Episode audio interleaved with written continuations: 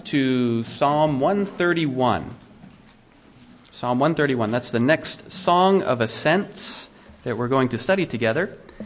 Of course, the uh, song we just sang is the song we looked at last week when we looked at what? Where those words come from that we just sang. They sound real familiar. We looked at them last week in Psalm 128 the blessings of happiness, blessing of heritage, and the blessing of hope that were heaped onto our plate by the Lord's hand. If you remember that, if you had your plate, we compared that to the rich blessings that we saw on our Thanksgiving Day plates. But we also wanted to ask at that time, not just as we stare at heaps of things on a plate, but we wanted to ask ourselves, how did they get there? Remember?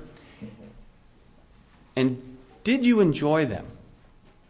Are you enjoying them as the Lord gives these to you, as He fills your plate? That was last time in the Pilgrim series, and today we're going to find ourselves in this next psalm that we've, we've looked at uh, Psalm 129 already, Psalm 130 next week, Lord willing, but Psalm 131 for today. And by now, maybe you're saying, hey, it's only three verses long. So, what could possibly be said in such short order? How could three verses affect, well, my life? How can three verses speak good news to my hungry soul? You really want to know? I hope you do. Rejoin me in the pilgrim's path as he marches up to Zion in this latest psalm, Psalm 131. This is God's word. A song of ascents of David. My heart is not proud, O Lord. My eyes are not haughty. I do not concern myself with great matters or things too wonderful for me. But I have stilled and quieted my soul. Like a weaned child with its mother, like a weaned child is my soul within me. O Israel, put your hope in the Lord, both now and forevermore. Let's pray together. Father, the grass withers, the flower fades, but your word stands forever. And so, rightly, we come before you now, and humbly, we come before you now, and expectantly, trusting that you will lead us into grace and truth and into the comfort secured by the Christ, in whose name we pray. Amen.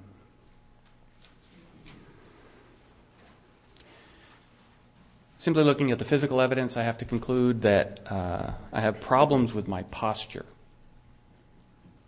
You seem alarmed. Um, I have a history of back problems, plus the, perhaps you know that neck surgery thing. I've worn out heels on my shoes, and most recently I've been noticing a rather consistent pattern in my wardrobe, and that is worn elbows on my long sleeve sweaters and shirts. What's up with that? Is this just part of the aging process? Apparently, I'm slouching and leaning on my elbows a lot. That can't be a good sign. Not only for my shirts, but also for my bones, right? Let's face it, um, posture has consequence. It affects how we walk, yeah, affects how we feel sometimes, and as I'm seeing lately, it reveals what I'm leaning on a good bit of the time. And you know what? The same is true of a song, the likes of which we just read. It shows me where I'm leaning, or should be leaning, and even why it is that I might be showing signs of wear, not, not on my elbows, not in my sweaters, but in my soul. In other words, this psalm can help point out problems in spiritual posture, how we walk, where we wear, and on what we are leaning or should be leaning. Which will mean for all of us what? That when the sign of wear is in your soul, your posture, my posture, will need adjustment. In these three verses, we're going to find at least two adjustments that are well worth examining if you want to consider this an examination of your posture. We've been looking at various aspects of the pilgrim walk. Some seem peculiar, and this one might seem too. But in terms of posture, what is it that can, can be seen and said about this work as the Holy Spirit now examines you through His Word to probe your spiritual posture from the inside out? I don't know if that will prove painful or not. It's not supposed to in the sense of where it ends. Because in the end, any necessary adjustments will be by the Spirit, by the Word pointing to the truths of what you need. And in our bulletins today, we've summarized various needs, and we've done that in terms of these two words kneeling and reclining. So far, how does that sound? I like the reclining one. Are you kneeling? Are you reclining? Are those two positions, are those two postures that describe your soul today? Or could the opposite be said of you? Are you reaching for something? Are you striving for something and somehow wearing out your soul? Let's take a look at the testimony of one of the pilgrims who went before us in the walk. This is the walk of faith, the walk up to Zion that we've been following for some time. The Zion that eventually leads to the heavenly Zion, right? Ask yourselves as we follow him is this my song? It's a psalm. It's a song. It's a song of ascents. Is it my song? Why or why not? Beginning with that opening line, which by now maybe we could take for granted, but we shouldn't. So let's revisit it at least briefly. See it there? It says this A song of ascents of David. And I'll remind you that is part of the inspired text. That wasn't added later by you know, Zondervan or some Bible church. That, that's part of the text. And the, at this point in the song, really at this point in the series, um, if you've been following it, we we do well to keep in mind who it is that's writing this particular song because this song would have been sung, if you remember, uh, for centuries. We're, we're going to sing it again today. And it's been sung for centuries by God's people as they walk the road of faith, especially on their way to worship, uh, to one of those festivals, one of the Jewish festivals we've seen already. Specifically here, they, I can say we, we, are singing with David. Who's David? Do you know who David is? A little brief review of the resume. David the shepherd. Okay, I remember David who slew Goliath, that great enemy of God. Oh, yeah. That David? Who else is David? King over Israel, David? Yeah. National hero, David? Warrior, David? Poet? Musician? Murderer? Adulterer? David. Child of God, man after God's own heart. That David. That David. Evidently, he has a word worth singing, a word about the soul, even, and a word that could be summarized in yet a single word. You ready? Sigh as I say contentment. Contentment. That's the picture, that's the posture being presented here. Does that have your attention yet? Contentment. God contentment? If you're one who knows the wear and the weariness of a soul that is not content, maybe even malcontent, bitter, if that pain, if that problem ever creeps into your soul and into your walk, then let's examine the pilgrim posture as we find it expressed in verse 1 in terms of what? We're going to call it the needfulness of kneeling. It's, it's a need, the needfulness of kneeling. Kneeling is a very particular posture that ought to be true, you get this, on the inside. You know, you can kneel on the inside. These are spiritual postures.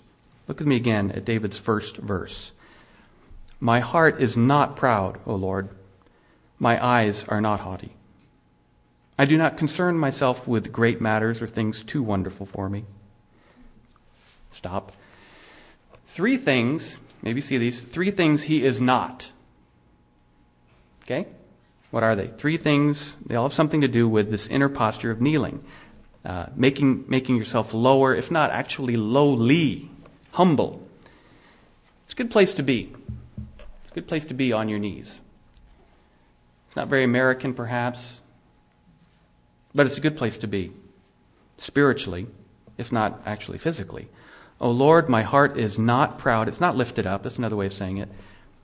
How's that for a song starter? You ready? Ready to hear that one on the radio? That's how it starts. Remember, this is from someone who had quite a resume, if not a reason to boast. Could someone really boast? Dave would be on the list. People that could say, well, you know, I am king. Um, I got that going for me. Man after God's own heart. So, yeah, he's not, he's not boasting here. It's both within and out loud, he could boast. But this is, he's top dog, Mr. Everything, high and mighty, but not before the Lord. No. Before him, this king is kneeling. He knows that's where he belongs. He's bowed down. He's submitting to the sovereign Lord, the one who is in control of all things, to his king. So his heart is not proud. What else? And his eyes, we have his heart and his eyes, they're not haughty. It's also translated, they're not raised too high. Can you see the picture there? Do you know what the, can you see what the picture is? Um, haughty, in fact, comes from the word high. The, the picture here is of someone who is not um, interested in looking, uh, well, looking down on others. That seems to be the picture that I'm not interested in looking down on others. Effectively, seeking to take God's place would be that position. If you are so high and haughty, you are in a position, a posture, of looking down on others. How many want that? Usually we think of the word haughty and think that's a bad thing, right? You don't want to be associated with haughty, whatever that means. Well, it means high. You're looking down. You're looking down on others. It's position. Arrogance is another way of saying it. It's one expression of a proud heart, also verse 1. The psalmist says he doesn't need to do that. He doesn't need to exalt himself, puff up his heart so much that he can then ascend to this position where, in his eyes, verse 1, in his eyes, everyone else is beneath him. Maybe literally. Arrogance, highness. That's not humility. Again, it's not kneeling. It's just the opposite of kneeling. And as we'll see, this too, this, this lowness, is part of the posture of contentment. And, and you might hear that, and, and that might sound a little convoluted. How can you be content if you're not above others? Explain that one to me. How can you, how can you be content if you're not above others? You know, if you're not better than someone, if you're not higher than someone. What kind of song is this? What about my promotion? That posture. And so while the world is stumbling over the first two knots, David adds a third one. See what it is? We've already tripped, perhaps. He does not concern himself, verse 1, with great matters or with things too wonderful for him. See that? What does that mean? You can almost hear someone say, well, that means that you shouldn't talk about deep thoughts. That's not what it means. Does it mean that David didn't want to achieve anything in life? No. Or that he didn't do anything in life? He has no ambition. David's lazy. Well, we've already been over that. No. Is he content simply to sit around? Is that where he gets his contentment? Just get a good uh, television set with the satellite, and you will find contentment. You can sit, yes. I understand the posture of couch potato. Right? That's contentment for some people. That's not what he's talking about. They didn't even have cable then. David, poet, king, warrior, etc., he's not talking about.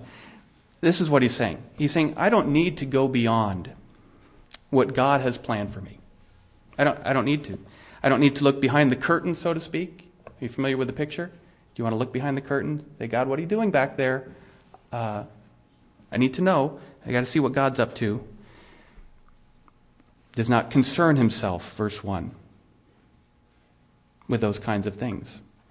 The things that God is not pleased to reveal at this time. And you know what? Maybe never. Certainly not in this life. There are many things that God will not tell you. Things that right now, I used to do this with the teens, I still can. Do it with you right now. Ask this question. If you could ask God any question right now, what would it be? There are things you want to know, and so do I. Are you content with the prospect that God isn't going to tell you? Now, if it's a question like, What must I do to find contentment? He tells you that. And David's confessing part of that here. That's not behind the curtain. That is right in front of your face, black and white. And it's the gospel truth that is being expounded even by David 1,000 years before Christ was born. I do not concern myself, he says. Do you concern yourself with what God has hidden? I think we all do. Um, you know, we want to know, not surprisingly, that's going to cut into your contentment. We feel that we have to know the great matters, and so what do we do? We make that our ambition. No, we make it a demand sometimes to get some answers. You know why? Because this is the way good Americans. I deserve to know. I deserve to know. I don't even know what that means anymore. What do you mean you deserve to know what God is doing if He hasn't revealed it already? Have you read His Word to know what He wants you to know and requires you to know?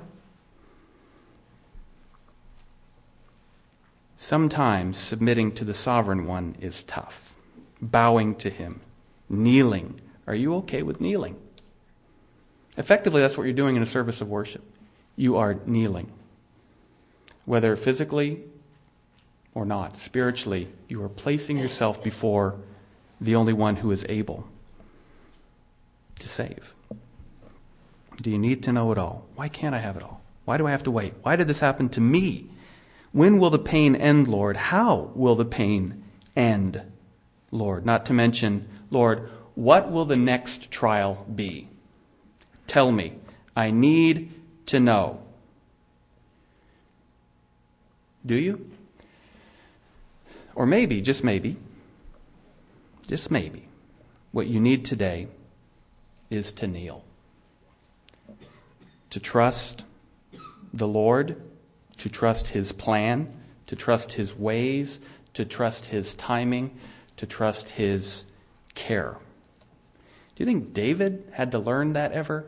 Did David come out of the womb contented? Or maybe somewhere in his life he actually learned that what behind what is behind the curtain does not concern him.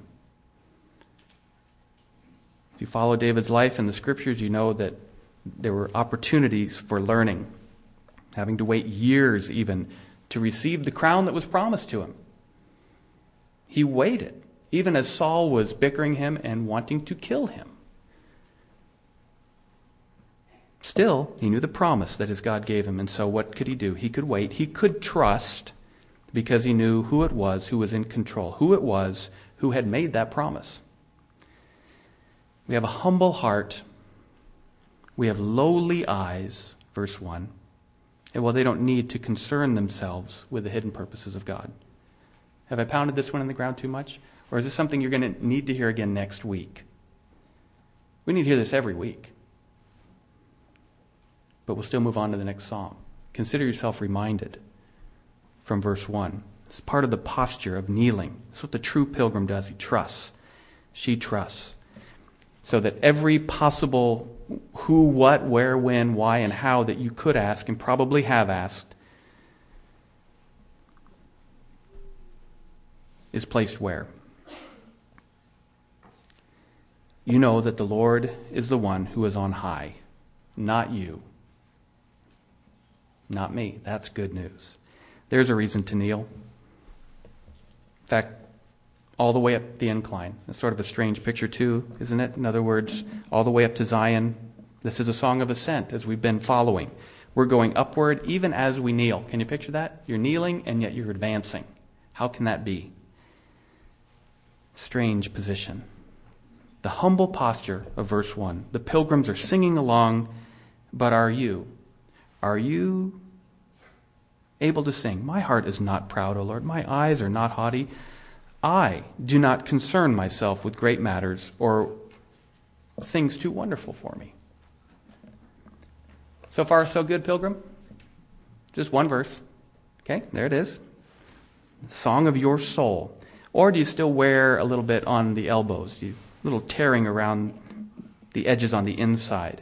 You know, maybe it's, maybe it's spiritual fatigue that's causing you to lean on something else, like yourself. Maybe it's some, maybe it is some unrepentant sin. Maybe it's weariness brought about by some, well, unrelenting worry, which, by the way, is a sin. Kneeling will help with that. Kneeling will help. And so will reclining. Kind of go together here, as we'll see. David's not done with the song. In fact, he continues the picture of contentment with another image of this uh, humble trust. And he does that in, in these terms. We're going to express it this way the, the restfulness of reclining. The restfulness of reclining. Look with me at verse 2. This is how the testimony continues. After stating three things he does not do, he tells us what he does do. But I have stilled and quieted my soul, like a weaned child with its mother. Like a weaned child is my soul within me. It's a good place to ask it again. You ready? Is that your testimony?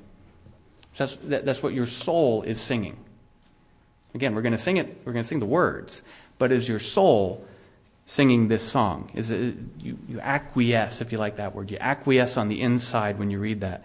Someone strikes up the tune about quiet, ah, stillness, yes, sing it. Or you say, you know what, I don't really relate with these words, let alone with this image of a weaned child. David, what are you talking about? Well, again, in a word, this is what he's talking about. You ready? Contentment. Like a child doesn't need to fret for milk, satisfied, still, quiet, content. And as such, that child has every reason to rest, to trust its mother. Uh, it's, not uh, it's not clear uh, completely uh, what, what, age child. Some of there's commentators have some fun with this, but uh, could be a baby, could be a child four or five years old. Um, the point isn't so much the, the age of the child. Either one works. If, the, if it's a baby, of course, the baby is cuddled up uh, next to its mother after nursing. There's contentment. There's a nice picture of contentment. Have you seen that one? Yeah. And, all of you, you know, you know that picture. And, and then if it's the older child, you can picture, at least I can picture, um, a little five year old zipping around happily oblivious to the crowds, happily oblivious to the cares of the world, even that swirl around her. She just follows. Somehow she's learned to trust her father, at least at this time in life, right? Why wouldn't a five year old just assume that wherever it is we're going, if I stay within 15 feet, I'm probably pretty good? just a strange contentment. We probably don't look at the daughter and say, You must be pretty contented right now, because they're not thinking in those terms. But that's the way she follows. Whether a baby or an older child, the pilgrim song is before us. And remember who's singing this one. We have a group of pilgrims physically heading up to Zion for the festivals. We have parents, we have their children with them. Some children would have been carried, some would have been following around like five year old girls.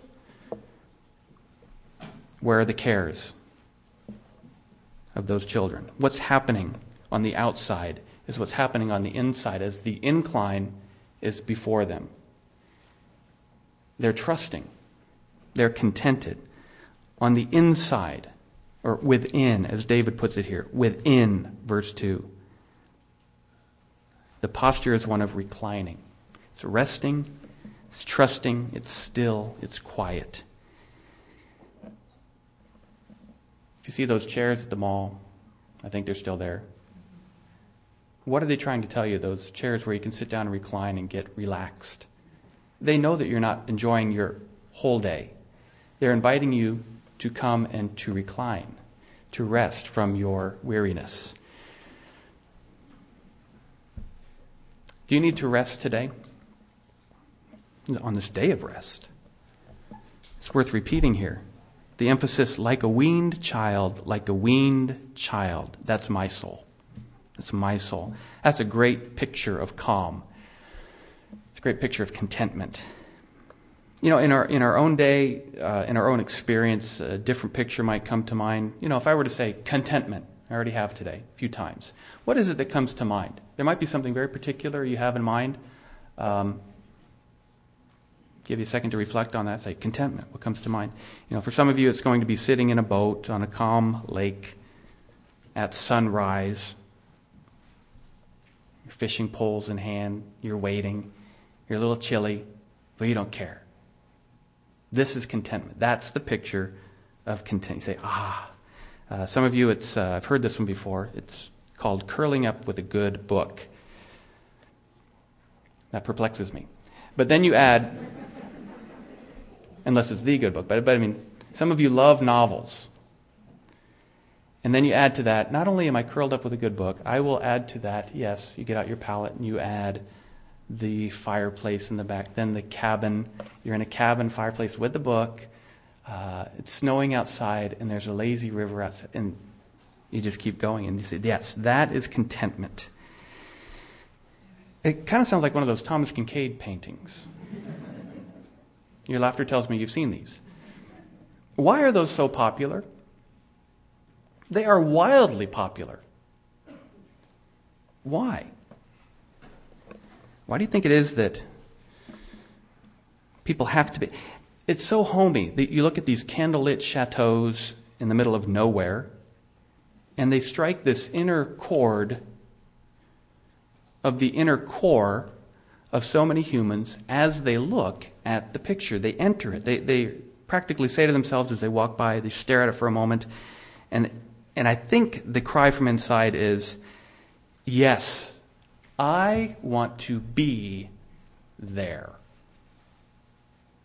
I want to be there, that place, that decade, wherever that is, by that winding river, in that warm setting, on that mythical mountainside, because there, I'm telling you, right there, is where I will find, ready?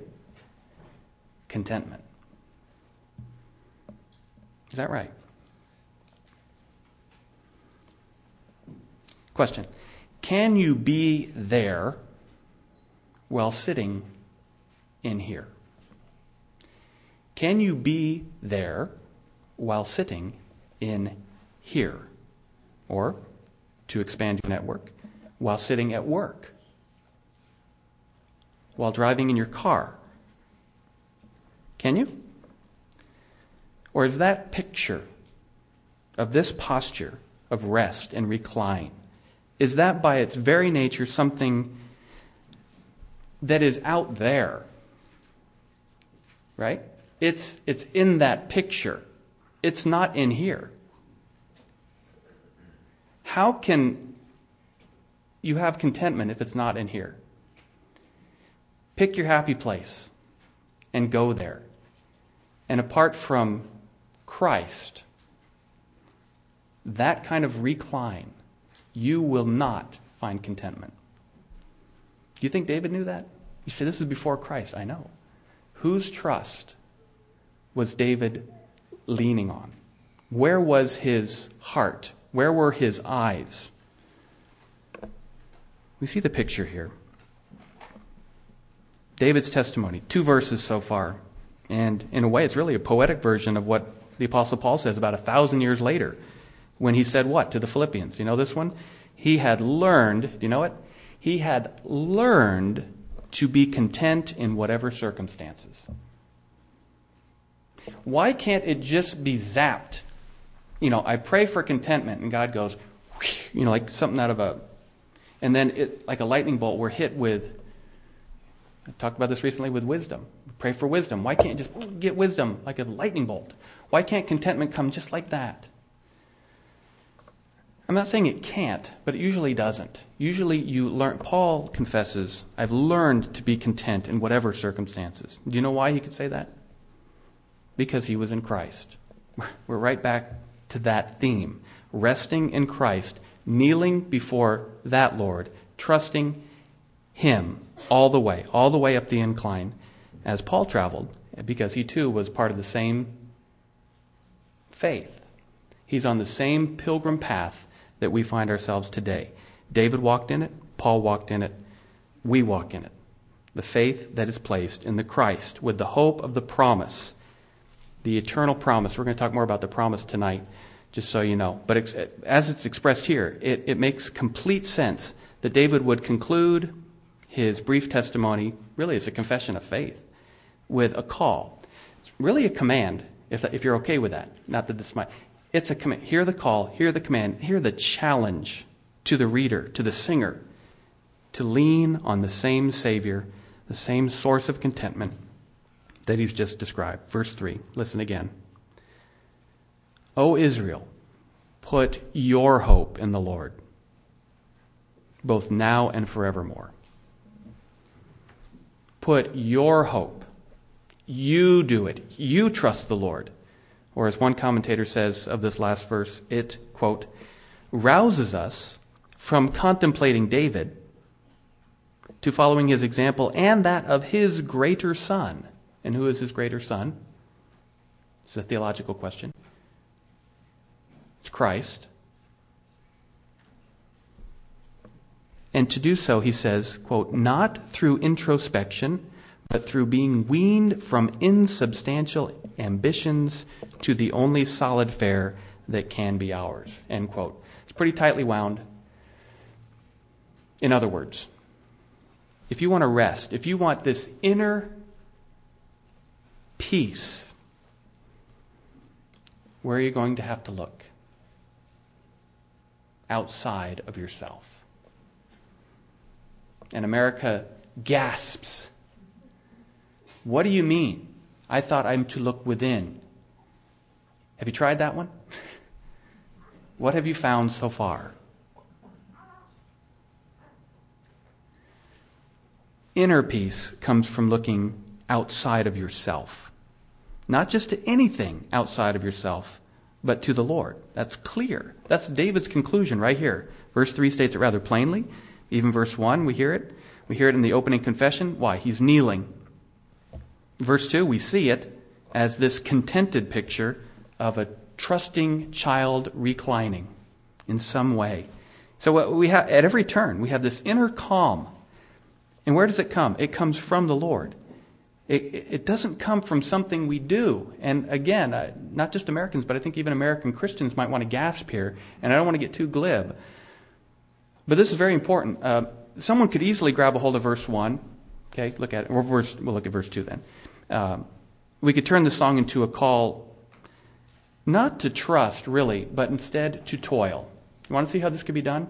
Are you ready for a burden? And then we'll go right back to reclining. You want to trust or do you want to toil?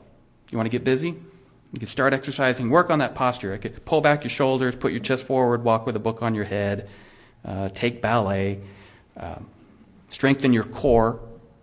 That works. Don't lean on your elbows, I know. That's a physical demonstration of this process, adjusting posture. But to make that a spiritual application, what would that sound like? Because it could end up sounding like this. Listen closely and ask yourself if this is consistent with the tune of this song of ascent. Uh, someone might say, Oh, you want contentment along the way? You know what you're going to have to do? You want this relaxed posture as you serve? Well, okay. Notice that David says in verse 2, this is where I border on being glib. David says, That I have stilled and quieted my soul. So that must mean that this peace process is up to you. I hope you just felt an anvil land on your shoulders. This is bad for posture, anvils on your shoulders. Is it up to you? I have stilled him.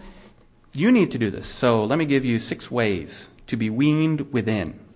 And then you are awoken from your slumber because that's what you've been waiting for. Six ways to be weaned within. And then that could range anywhere from, I don't know, learn proper breathing techniques as you meditate or listen to soft music while lying down. Um, listen, take a trip to Cannon Beach. Well, that is a good idea. Now I am listening. Uh, that would be nice. But how is that a spiritual application? How is going to Cannon Beach by itself a spiritual application? Did David even know about Cannon Beach? And numbers four, five, and six could be anything from, you know, sign up for a yoga class or psychotherapy or something. And you say to yourself, well, so far the list you've given me uh, is a list that, that pagans could do. Right? You're right. A pagan could. The world has ways of showing you contentment. And even believers in the Christ can fall prey to them. And I'm okay with listening to music and laying down things, but that's not a spiritual application. The spiritual application is right in front of us, and it seems passive, but it's not. If you want contentment, there must be trust. There will be no hope. There will be no contentment until you lean not on your shoulders or on your elbows or on your merits or on yourself, but on the Christ. Is that clear enough from here? I don't want to be overreaching here simply to make a point. We don't want to disregard David's point. We don't want to miss the posture that he has placed in front of us. Humility, trust. Those are the applications. You want something easier than that? You won't find contentment, not now, certainly not forevermore, verse 3, without humility and trust. True contentment comes from the Lord, and his people know that, and you rest in it today. I just want to illustrate very briefly here this relationship. I think it's we relate with it in so many other ways, but to follow the flow here in this way. We have humility, we have trust, and we have contentment, which is wrapped up in the call, you do it now, in verse 3. And that makes sense to us. I think we apply this uh, every day. Um, you know, some of you have uh, someone else taking care of your finances for you, right? It's kind of nice. I don't have to worry about the stock market. I just let that person worry about it. And then I think, whew, glad I can trust you.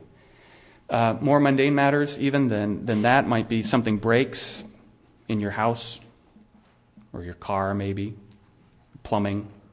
Or last week with us, our, our washer went, got pronounced fatally ill. And you say to yourself, well, I can't fix that. It's just a washer. Why can't I fix that? Well, I can't. Humility. A confession. I can't do it. Where does that lead me? quickly it leads me to trust. Well, I better find someone who can fix this. So I confess it out loud if necessary. I don't know what I'm doing. I will trust someone else to do this for me. A professional, resulting in what? A contentment, as I let the guy with the, I think, Maytag on head. He got to deal, and so I could say, I'm, it's, someone is taking care of this brokenness for me humility, trust, and a certain kind of contentment. See how this works? Very nicely. Resting in the work of another. You see where that's going. How much more must that be true when the problem is not a broken washer, but a broken relationship with a holy God? Where are you going to get that fixed? It's only one place. There's only one worker, one object of trust, and that's the Lord. That's the Lord who gives spiritual cleansing, who gives spiritual rest. And that's the Lord who's pleased to take upon himself all of your concerns. You came in the room today with a concern or two. It may be physical, it may be spiritual. What are you going to do with that? Because if you put it in the wrong place, if you kneel before the wrong master, if you recline in the wrong chair, you will not have contentment. We take our weary and worn souls and we take them to the cross. We take our guilt, our sin, our shame, and we place them on the Christ. All of this is entrusted to another. Hear this again. O Israel, put your hope in the Lord, both now and forevermore. That's the posture of contentment. That is the proper adjustment to your greatest need. It comes from the Christ. The Christ whom David knew as his greater son, we went over that. The Christ that you know as God's Son and as your sacrifice, as your righteousness, as your peace. And not only with the so called Christmas season upon us, but on this day, really every Lord's Day, it's my pleasure to repeat that gospel truth to pilgrims whom I do trust did come here very specifically to kneel and to recline in the person and in the presence of your Christ, Jesus. Let's pray together.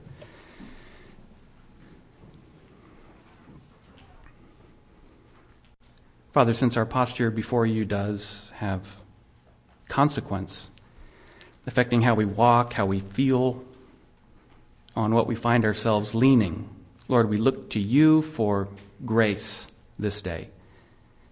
Grace as you correct us where we need it. Grace as you encourage us in the road of faith that rises before us on the way to the heavenly Zion. Father, you know where each of us needs this grace from you, both our need to kneel before you in repentance and in faith, as we ought, and our need to rest in you like trusting children, as we ought. So let this song be true of your children here content in soul because of Christ, ever trusting, ever resting in his presence, even as we walk the pilgrim way. We ask for this work in us by your word and by your spirit, and in the name of our Lord Jesus. Amen.